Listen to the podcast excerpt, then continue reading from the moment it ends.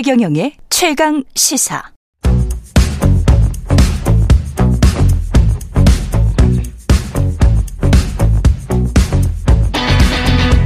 심리로 들여다보는 세상 이야기.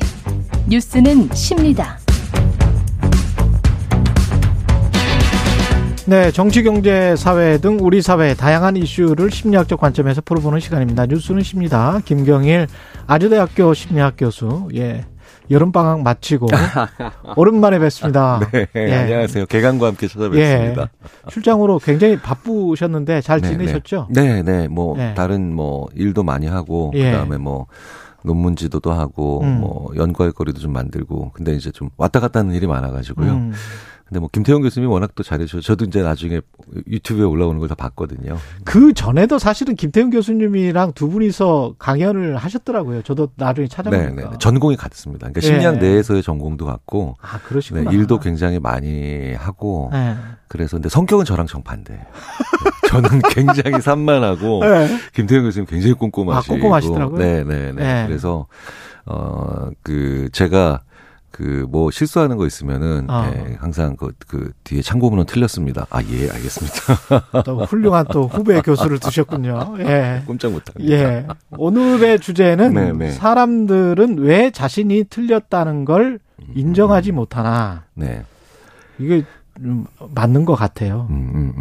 예. 사실 우리가 나이 들어가면서 보이는 그 경향성 중에 하나기도 합니다.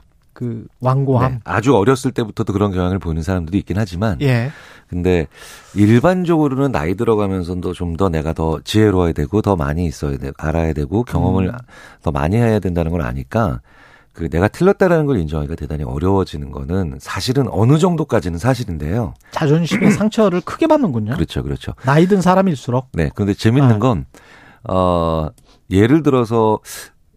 이제 15살, 20살 이렇게 상대적으로 더 젊은 시기에 만약에 10명의 동년배가 있었는데 자기가 틀렸다라는 걸 인정을 잘 안 하는 그 순위가 있어요. 1등부터 10등까지 있겠죠. 그러면 전반적으로 이게 다 상승하는데 순위는 잘 안 바뀝니다. 그러니까 어느 정도 기질적인 것이거나 아니면은 청년이 되기 전까지의 성장 과정에서 일어나는 특징은 있죠. 가장 중요한 특징은 뭐냐면 그 순간적인 두려움, 순간적인 어떤 그 부끄러움이나 순간적인 어떤 그 당황스러움을 굉장히 두려워하는 거예요. 사실 이 실수를 인정하지 않는 것의 가장 중요한 근본은 두려움입니다. 두렵지 않은 사람은 흔쾌히 인정하게 되어 있거든요. 그래서 왜 우리가 이제 범죄자들도 처벌은 다 두렵지만 그런데 양심이 그 두려움을 넘어서는 순간에 잘못을 인정하거나 그렇죠. 아니면 그 두려움을 사실관계라든가 이런 것들이 모든 것이 넘어서 버려서 그 두려움을 어떻게든 무언가가 넘어서는 순간에 인정을 하기가 쉬워지거든요. 그러니까 사소한 순간, 그러니까 아이들이 두려운 게 적으니까 인정을 잘하는 겁니다. 네, 어른들은 많이 앓는 것 때문에 두려움도 또 사소하게 또 많이 키우는 것들이 있거든요. 그렇군요. 네. 아이들 같은 경우는 뭐라고 해야 될까요? 본인이 이뤄놓은 것이 그렇게 많다라는 어떤 자의식 같은 게 상대적으로 약할 것이고 특히 뭐 정치인들이랄지 경영인들 뭐 사회적으로 명사들은 쉽지 않겠네요. 그렇죠. 그래서 조금 더 이제 심리학자들이 어떤 그 심리학자들 관점으로 보면 성장 과정에 많이 주목을 하잖아요. 성장 과정. 네. 그러니까 어렸을 때부터 부모의 양육 과정에서 약간 두려움을 좀 많이 심어준 부모가 두려움을 많이 심어주거나 아니면 권위적인 부모를 만나거나 아니면 조금 실수를 용납하지 않는 그런 부모를 만났을 때 아이들이 커가면서 약간은 그 왜곡된 완벽주의로 가는 경우들이 있어요. 그렇군요. 네, 저는 완벽주의란 말을 좀 너무 긍정적인 요소들을 많이 써서 우리가 생각을 하고 있는 것 같은데 심리학에서는 아주 안 좋은 의미, 그러니까 아주 왜곡된 삶을 만들어내는 그 사람의 사회적 성취나 능력과 무관하게 완벽주의라고 하는 것이 굉장히 안 좋은 측면이 많다라고 지적을 많이 하죠. 그러면 그렇게 생각을 해보면 과거 세대의 부모님들은 대부분은 권위적이었던 것 같은데 그런 환경에서 태어나서 자란 한국인들 중년 세대 이상들은 그러면 이게 잘 안 되겠네요. 그렇죠. 그러니까 지금 그 권위적인 부모들이 이제 별로 많지 않잖아요. 예. 예전에 비해서 확 줄었죠. 그렇죠. 네. 그렇기 때문에 그 권위적이지 않은 부모에게서 양육받은 지금의 뭐 10대, 20대, 30대가 봤을 때 어떻게 저렇게 사소한 실수 하나도 잘못했다는 얘기를 흔쾌히 못하나라고 보면서 그래. 오히려 젊은 세대들이 봤을 때는 좀 기가 찰 노릇이 될 때도 있죠.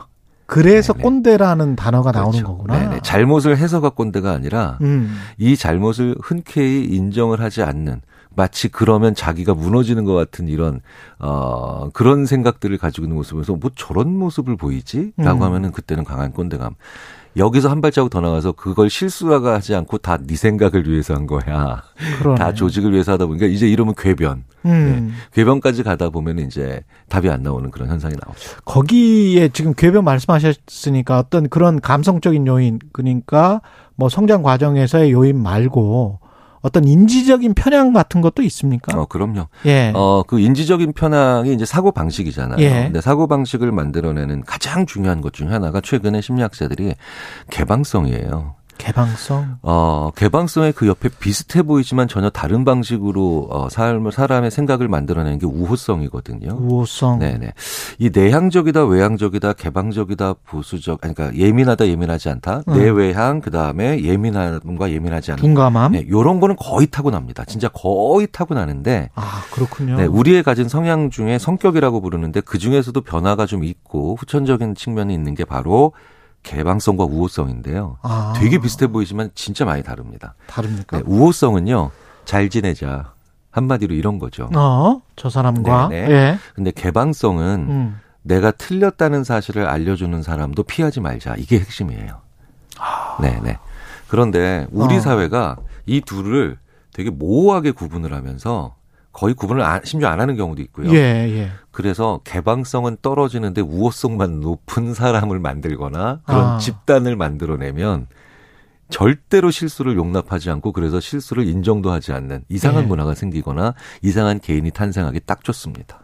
그러면 개방성은 굉장히 떨어지고 우호성은 높은 사람이면 그냥 술 먹고 그렇게 이야기를 그렇죠. 해버리지만 네네. 그러면서 푼 것처럼 되지만 절대 그 자기가 틀렸다는 거는 속으로는 그렇죠. 그리고 겉으로는 네네. 절대 이야기를 안 하는 거군요. 그렇죠. 인정도 안 하는 거고. 그렇죠. 우리나라의 전통적인 기득권 조직이 내부적인 우호성을 높이면서 외부를 향한 개방성은 떨어뜨리는 그런 경우들이 꽤 있었거든요.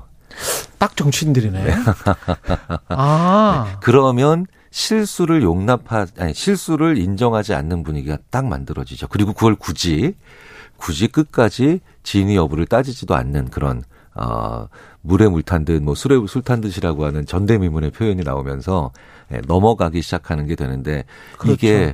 이게 후속 세대가 봤을 때는 이게 굉장히 용납이 안 되는 그런 일들이 되기도 하고요. 그렇죠. 더 중요한 거는 그 조직이나 그 사회가 발전하는데 예전에 산업 사회에서는 뭐 서로 입 닫고 자기 할 일하고 그 다음에 부품처럼 일하던 사회에서는 이게 어느 정도 성장의 동력이 될 수는 있지만 요즘 같은 연결 시대에 그 다음에 굉장히 적응력이 중요한 시대에서는 변화에 매번 대처를 해야 되는 시대에서는 이게 굉장히 성장의 걸림돌이 되죠. 그러네요. 사실은 정치만 제가 이야기했지만 속으로 언론도 좀 생각을 해봤는데 언론도 우리가 정정보도에 굉장히 인색하거든요. 네네. 예, 그리고 인용보도에도 굉장히 인색해요. 네네. 예, 남이 잘해준 거를 바로 인용을 했으면 땡땡 TV가 말했습니다. 이렇게 이야기를 해야 되는데 또는 땡땡 TV의 인터뷰에 따르면 이렇게 이렇게 안 해도 되는데 유튜브도 뭐 너튜브라고 하니까. 그런 것들이 조금 생각해보니까 개방성이 확 떨어지네. 그렇죠. 그러니까 확장적으로 말씀을 드리자면 30년 전, 40년 전, 심지어 50년 전부터 그쵸. 공부 잘한 학생들이 선호하는 직업에 속해 있는 그룹은 다 이 문제점들을 가지고 있겠죠. 그러니까 제가 있는 대학도 마찬가지고. 대학도. 네, 결국은 다른 모든, 그러니까 뭐 의료, 법률, 정치, 그 다음에 언론, 대학 모두 공부를 열심히 해서, 그래, 좋은 직장 같구나라고 했던 곳들의 대부분은 지금 현재 이 문제를 굉장히 심각하게 앓고 있다고 봐야 되겠어요. 그렇겠습니다. 네. 그 갑자기 생각나는 사건들이 막 있는데요. 네. 그러니까 모든 대학이나 모든 언론이 다 믿고 있었던 그런 교수님이 가짜였어. 뭐 이런 사건들도 있었잖아요. 그렇죠. 네. 생각을 해보니까 그러네. 이거 뭐 이거 이렇게 안 되려면 어떻게 해야 되나요? 그러면 개방성을 높인다라는 네. 게 그러니까 틀렸을 때 실수했을 때 흔쾌히 인정한 사람에 대해서 조롱하는 분위기를 어렸을 때부터 사실 부모님의 양육 과정에서는 많이 없애주셔야 돼요. 근데 되게 재밌는 게 실수를 조롱하는 문화.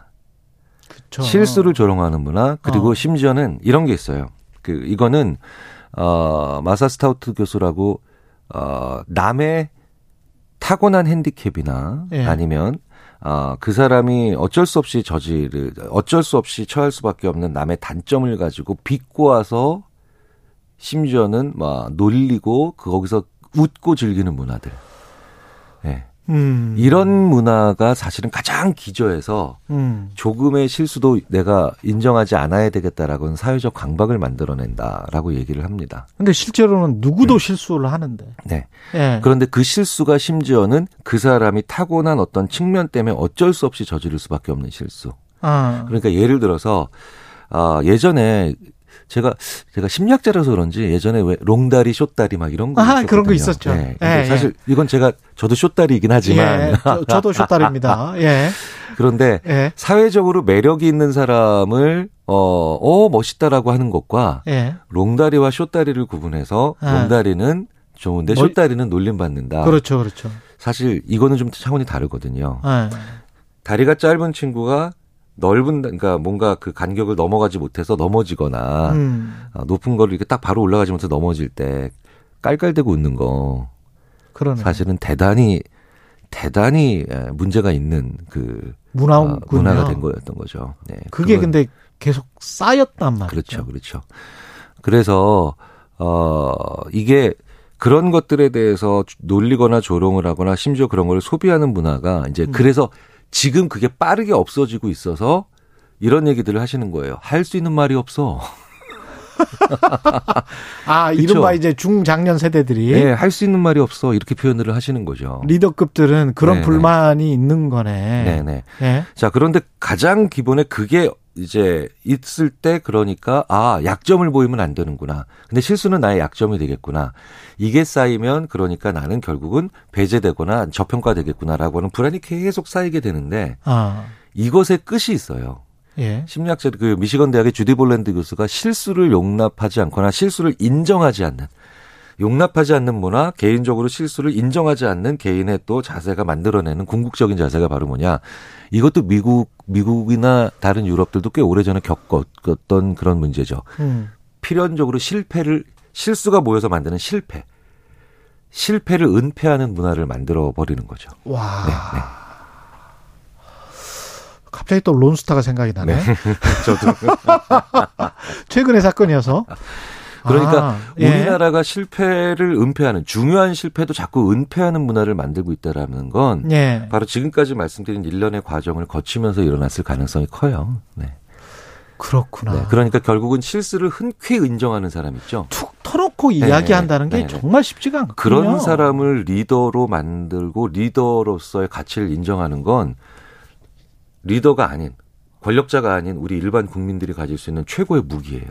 그래서 일반 국민들도 실수 몇 번 했더라도 저 사람이 정직하게 인정을 하고 그다음에 그 개방성을 확 보이면 그러면 그 사람을 리더로서 또 인정을 해줘야 되겠습니다. 놀리거나 조롱만 하지 말고.